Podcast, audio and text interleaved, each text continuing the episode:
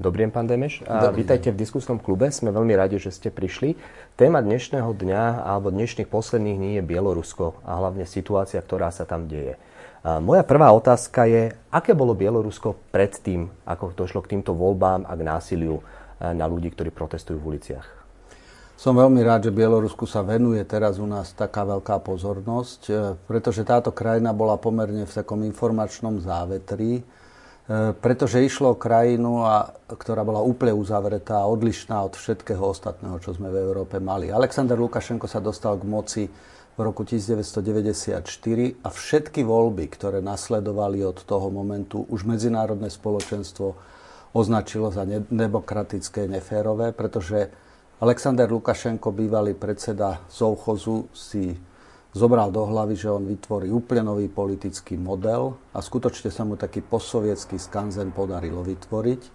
On zmenil ústavu, prijal množstvo dekretov, zmenil vlajku a sám seba katapultoval na vrchol pyramídy, ktorá mu umožňovala potom vládnuť a v zásade zlikvidoval stranický systém a zlikvidoval vôbec aj fungovanie parlamentného typu demokracie, hoci formálne parlament a vládu majú ale v Bielorusku, keď sa spýtate, ako sa volá premiér alebo ako sa volá predseda parlamentu, to ľudia ani nevedia, lebo sú nepodstatní.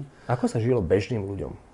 No a on e, uzatvoril akýsi kontrakt so e, spoločnosťou, že on bude vládnuť a oni budú ticho. A v zásade vládol veľmi tvrdou rukou e, a využívajúc predovšetkým bezpečnostné zložky, ktoré postupne vypracoval do úplnej dokonalosti v likvidácii a eliminácii všetkých protivníkov. Či už to boli protivníci z, pozi- z opozície, ale aj znútra. Už v roku 1999 a 2000 zmizli prví ľudia bez stopy. V 99. napríklad... Tak vás môžem prečo oni zmizli, niekedy sa objavili, alebo Nie, zostali zmiznutí? zmiznutí. Napríklad tá predstava je, že v 99.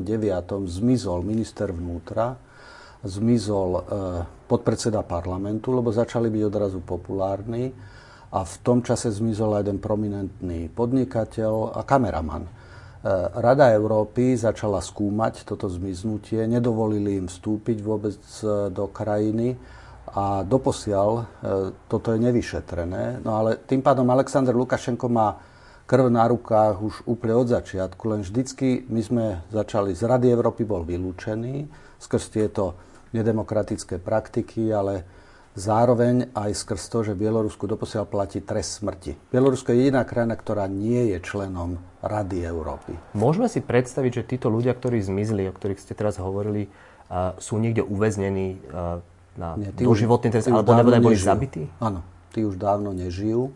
Čiže tí, e, samozrejme, to pátranie zvnútra bolo, ale v Bielorusku jednoducho e, ľudia vedia, to je podobne trochu ako u nás, E, zaznelo, alebo u nás máme epizódu únosu prezidentovho syna, vraždu e, korunného svetka, no ale epizódy tohoto typu, e, mimochodom doposiaľ ešte nie je to dotiahnuté do konca, ale v Bielorusku sú známe prípady množstva ľudí, ktorí zmizli bez stopy, sú mŕtvi a nikto sa o nich nikdy nič nedozvie.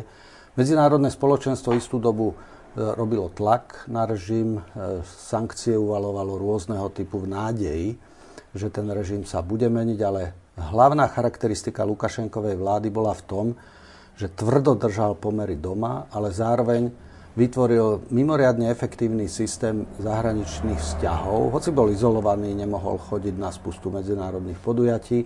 On blafoval, Rusom tvrdil, že pokiaľ mu nebudú lacno predávať ropu, plyn a výhody najrôznejšie, takže ho, že pôjde smerom na západ, že bude spolupracovať viac s Európskou úniou, Spojenými štátmi. Zase nám tvrdil, že v prípade, že budeme pritvrdzovať, tak povedal, že vtláčame ho do náručia Ruska. No toto blafovanie neustále mu umožňovalo získavať kredity, pôžičky od medzinárodných finančných inštitúcií a obchodovať. A keď tie sankcie boli zavedené, tak vždycky sme potom odrazu zistili, však nefungujú. No nefungovali preto, že on bol schopný tú svoju krajinu žmýkať do takej miery, že dnes ekonomická situácia v Bielorusku je mimoriadne komplikovaná aj v porovnaní s okolitými krajinami, pobaltskými, Polskom, teda priestor, v ktorom Bielorusko kedysi malo podobný štandard života. Dnes sú ľudia v uliciach a na rôznych miestach vo veľa mestách. Není to jedna veľká demonstrácia niekde, ako to bolo kedysi v Kieve. A 3,5% alebo 3,5% rule civil resistance. Bude to platiť? Môže to platiť v takej komplikovanej situácii, ako je Bielorusko? Bielorusko uh, je akoby uh, biela vrana, a zároveň krajina, o ktorej sme mali pocit, že to je stabilné a že divne sme mali mentalitu nastavenú, že ten Lukašenko tam bude až do smrti vládnuť ako neobmedzený vladár. Jednoducho e, došli sme do bodu zlomu, kedy bieloruská spoločnosť si povedala dosť a som presvedčený, že dni Alexandra Lukašenka sú už zrátané. E, Vylúčujem, že on dovládne ďalšiu periódu. Je to otázka možno dní, týždňov, kedy skončí. Do 30. augusta bude mať 66 rokov. Myslím si, že to budú jeho veľmi smutné narodeniny a uvidíme, že kde ich vôbec oslávi, v akej pozícii a možno aj v akej krajine. Pretože má na rukách teraz e, toľko krvi, e, tie protesty povolebné potlačal alebo nechal potlačiť tak brutálnou silou, že 7 tisíc ľudí skončilo vo väzeniach. Prezidentskí kandidáti boli uväznení predtým a mnohí sú bytí, tí ľudia prinášajú svedectvá.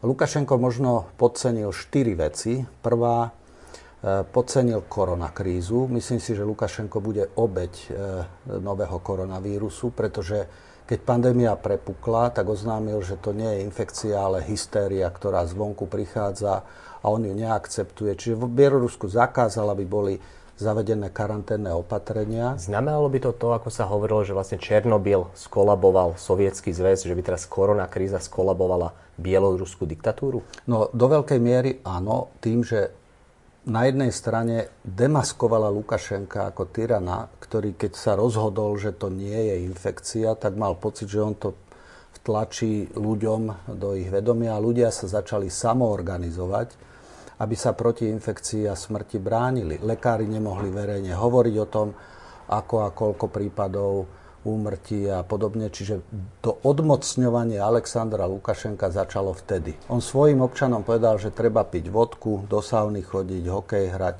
Tlstí ľudia umierajú, leniví ľudia umierajú. Podobné brutálne výroky mal. Čiže korona, Lukašenko bude do veľkej miery aj obeťou koronakrízy. A samozrejme, keď on videl, že tá populácia stráca voči nemu sympatie, respektíve on, on sa prepadáva vo vedomí ľudí, tak nechal zavrieť dvoch reálnych protikandidátov, jed, tretí ušiel, no a povolil blahosklonne manželke Sergeja Tichanovského, Svetlane Tichanovskej registráciu a tá začala kampaňovať. 37-ročná učiteľka, matka dvoch detí, 5 a 10 ročných, No a povedal, že dobre, tak si to vyskúšaj takým mačovským spôsobom, zákaz do televízie, zákaz do verejných, a ona začala, e, verejno-komunikačných prostriedkov, no ona začala chodiť po krajine a prezentovala víziu slobodnej krajiny a najatypickejší program, aký si človek môže predstaviť. Kandidovala s tým, že keď vyhrá, nebude prezidentkou, má dva body hlavné, prepustenie politických väzňov a vypísanie slobodných volieb – za prítomnosti medzinárodných pozorovateľov, ktorých tentokrát Lukašenka ani nevpustil do krajiny. No a Svetlana Tichanovská spôsobila to, že 10 tisíce ľudí chodili na jej mítingy po celej krajine a ten posledný, ktorý mala v, v Minsku, ktorý jej nedovolili v centre na námestí, ale na okraju robiť, prišlo 60 tisíc ľudí.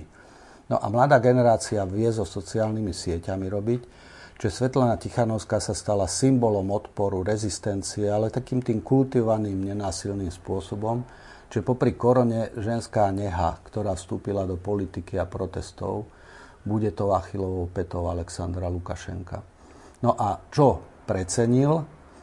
No a podcenil ešte úlohu mladých ľudí, ktorí ho už majú plné zuby a oni tento typ vládnutia už jednoducho neakceptujú No a čo precenil, e, precenil silu Pelendrekov a svojej dejinej úlohy. A myslím si, že na kombináciou týchto faktorov skončí a ako smutná postava bieloruských dejín. Teraz sme v roku 2020, celý svet sa zaujíma o to, čo sa v tom Bielorusku deje a čo vlastne Lukašenko robí.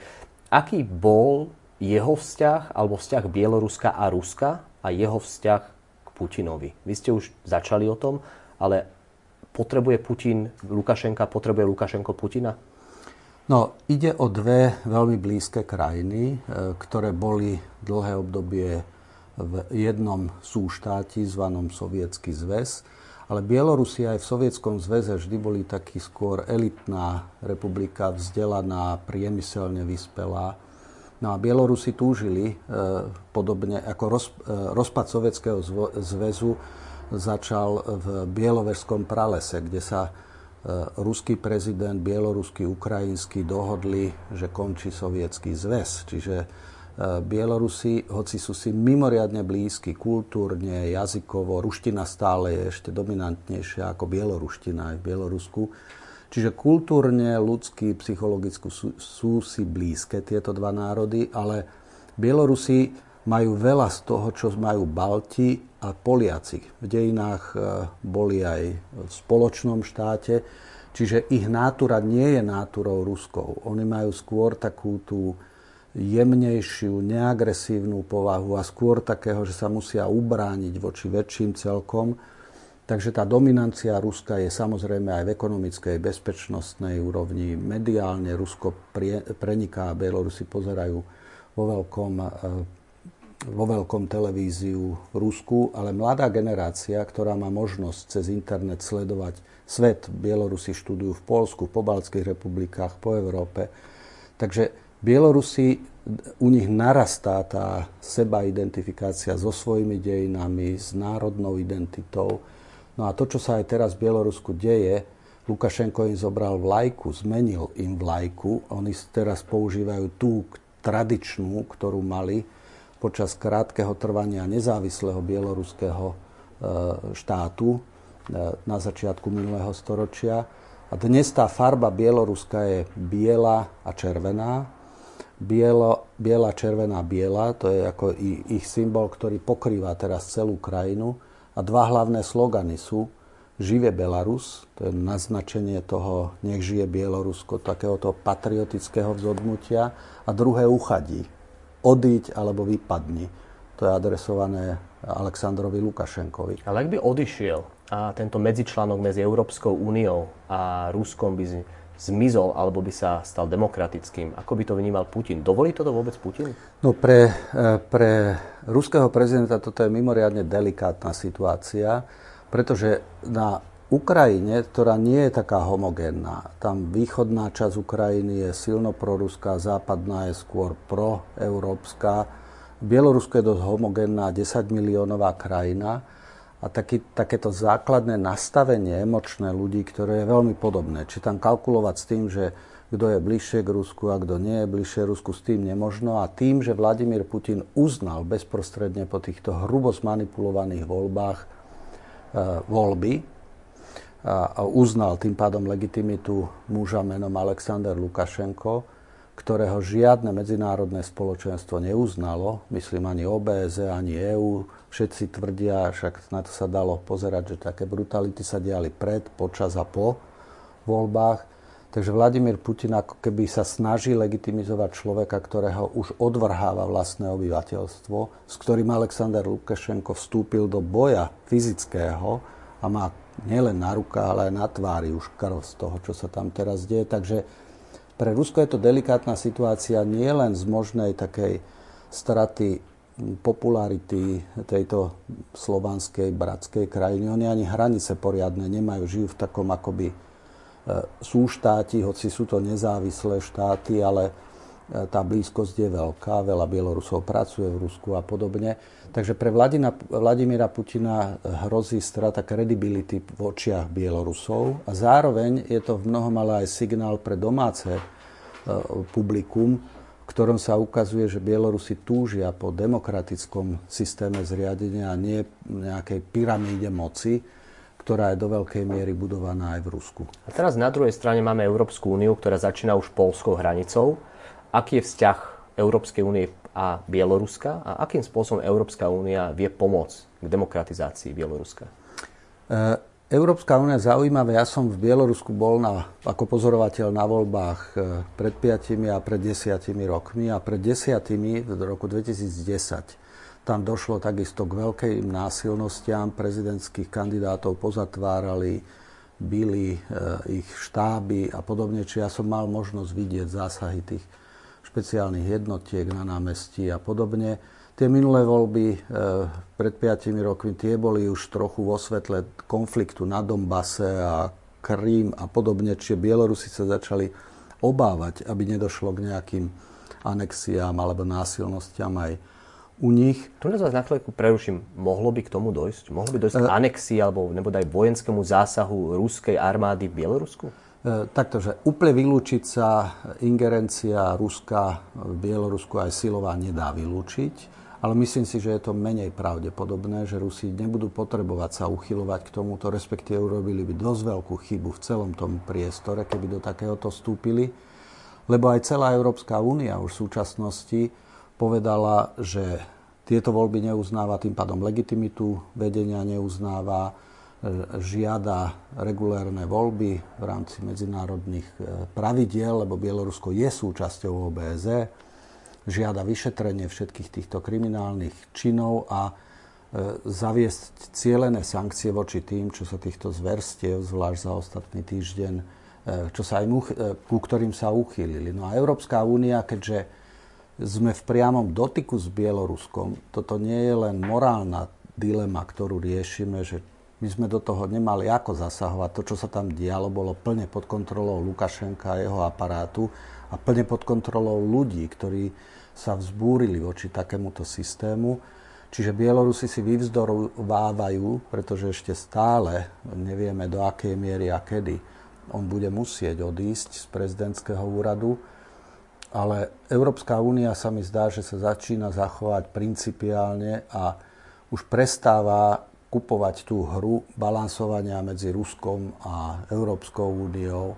Si myslím, že tentokrát je to aj o hm, istej sebaúcte Európskej únie a, a takému rešpektovaniu toho, o čom hovoríme, že pre nás sú ľudské práva, e, demokracia, sloboda súčasťou našej celoeurópskej viery a snažíme sa aj napomáhať v krajinách, v ktorých sú upierané ľudské práva, týraní ľudia, že im nejakým spôsobom pomôcť. Čiže Bielorusko v každom prípade, ak by aj Alexander Lukašenka, čo verím, čo skoro odíde, tak bude zložité obdobie prechodu moci z toho totalitárneho, diktátorského na slobodný, voľná súťaž a podobne to bude na dlhú dobu, takisto si budú musieť preštelovať ekonomický model a Európska únia spolu s celým demokratickým svetovým spoločenstvom bude musieť Bielorusku v mnohom pomôcť, aby to, po čom teraz túžia v týchto dňoch, sa stalo realitou.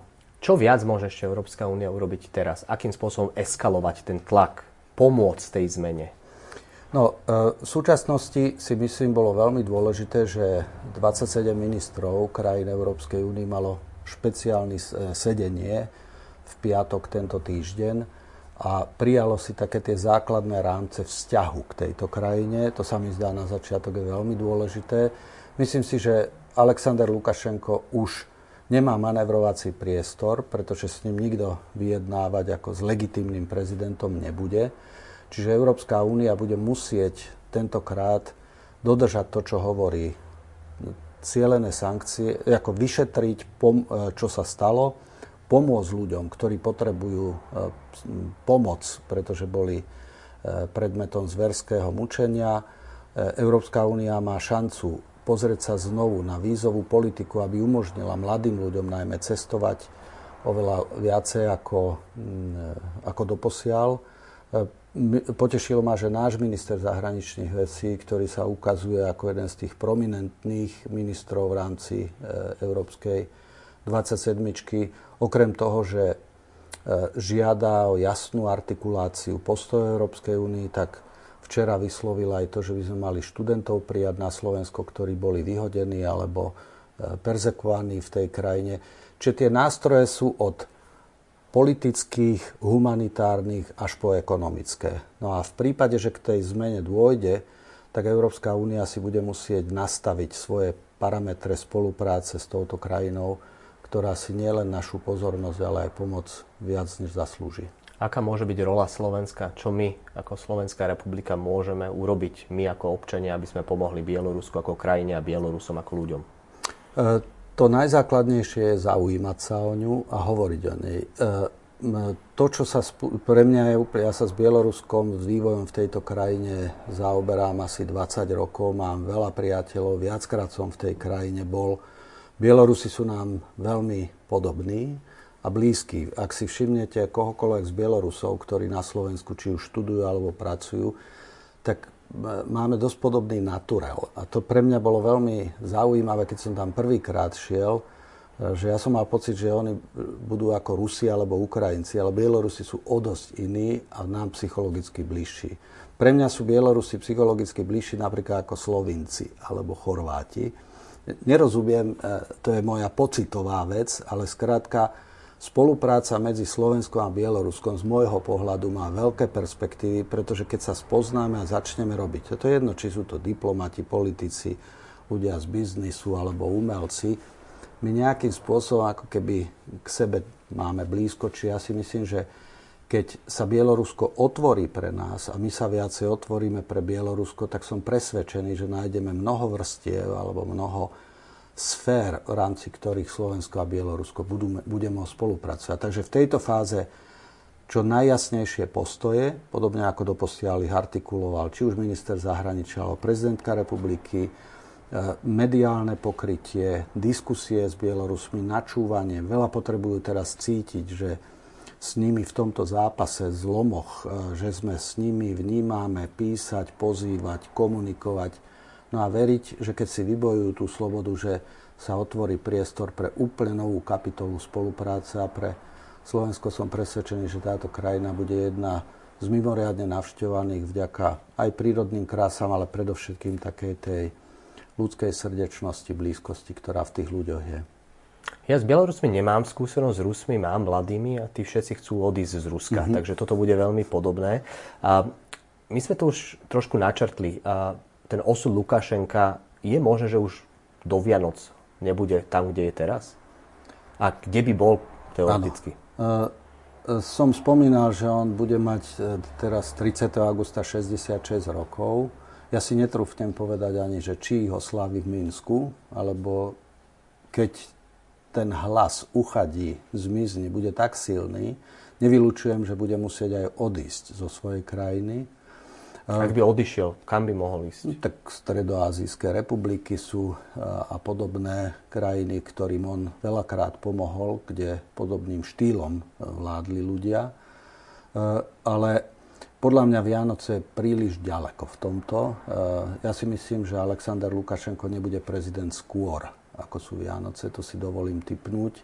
Keď som hovoril, že neverím, že dovládne ďalší volebný cyklus, tak v tomto prípade dynamika toho diania, e, účasť mladých ľudí potom, ako ich bezpečnostné zložky mlátili, tlkli a to, ako e, tentokrát, čo aj opäť Aleksandr Lukašenko podcenil silu sociálnych sietí, on totálne kontroluje médiá, elektronické televíziu, rádio, snažil sa kontrolovať aj internet e, v deň volieb, aby tie prote- alebo po voľbách ale jednoducho virtuálny priestor nie je schopný kontrolovať a nie je schopný kontrolovať odvahu mladých ľudí a náraz patriotizmu.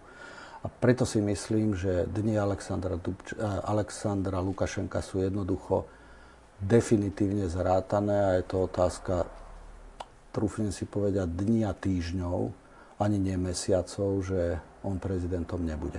Teraz taká trošku fabulácia. Ukrajina, Bielorusko, môže byť Rusko ďalšia krajina, kde tí mladí, tie sociálne siete zmenia ten režim?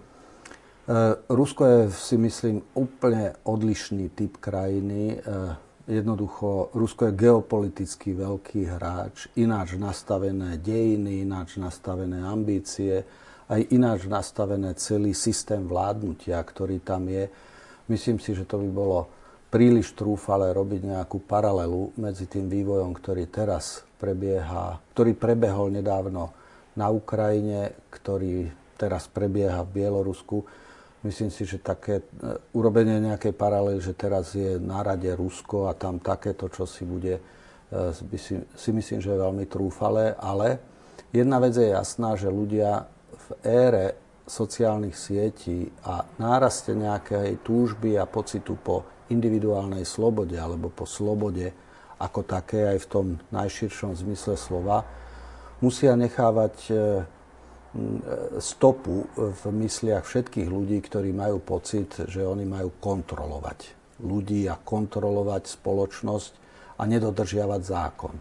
Myslím si, že ten imperatív, že ten, kto je na čele štátu, má štátu a verejnému záujmu slúžiť a nie vytvárať ilúziu nejakej výnimočnosti, pomaly už len dotyku s pánom Bohom pri spravovaní svojho ľudu, tak toto Bielorusko aj túto lekciu posiela, alebo ten, tento odkaz posiela do oveľa širšieho priestoru ako len posovietského.